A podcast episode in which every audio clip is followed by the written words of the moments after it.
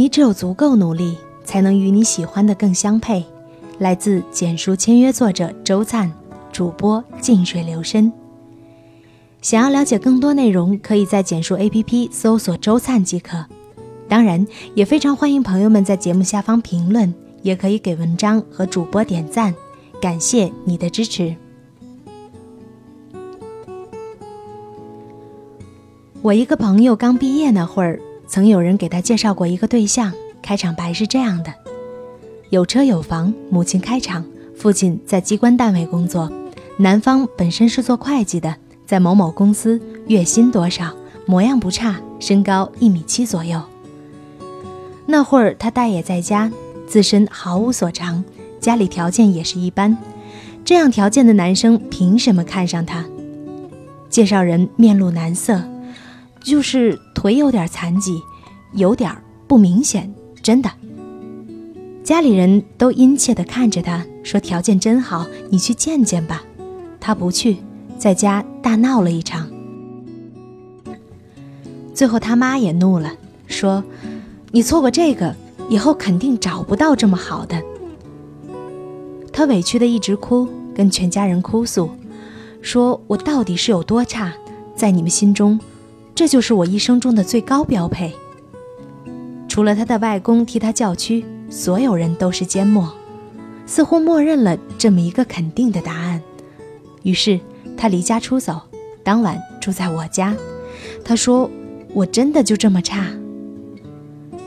在我眼中，这个朋友一点儿也不差，性格开朗，模样可爱，除了偶尔白羊座体之外，我觉得她是一个好姑娘。但是他也有他的缺点，遇见困难就逃避，在工作上领导处处针对他，他连自己错在哪里都不知道，只知道用辞职来解决问题，一心躲在自己建筑的理想国里，满腔热血又毫无计划。他说：“我要证明给他们看看，错过这个，我肯定能找到更好的。”我问：“怎么证明？”他说：“我要去开店，自己做老板。”挣很多很多的钱。我沉默了一会儿，继续问道：“什么店？资金呢？渠道呢？在哪里开？市场好吗？你想过吗？”他只是沉默。而后又在单位上遇见女同事跟我抱怨同样的问题。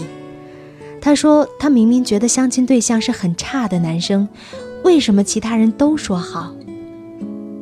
因为这个女同事在大部分人眼中属于那种又矮又胖、情商又低，能找到对象都算不错的类型，所以别人都觉得这个在她眼中很差的男生配她却是刚刚好。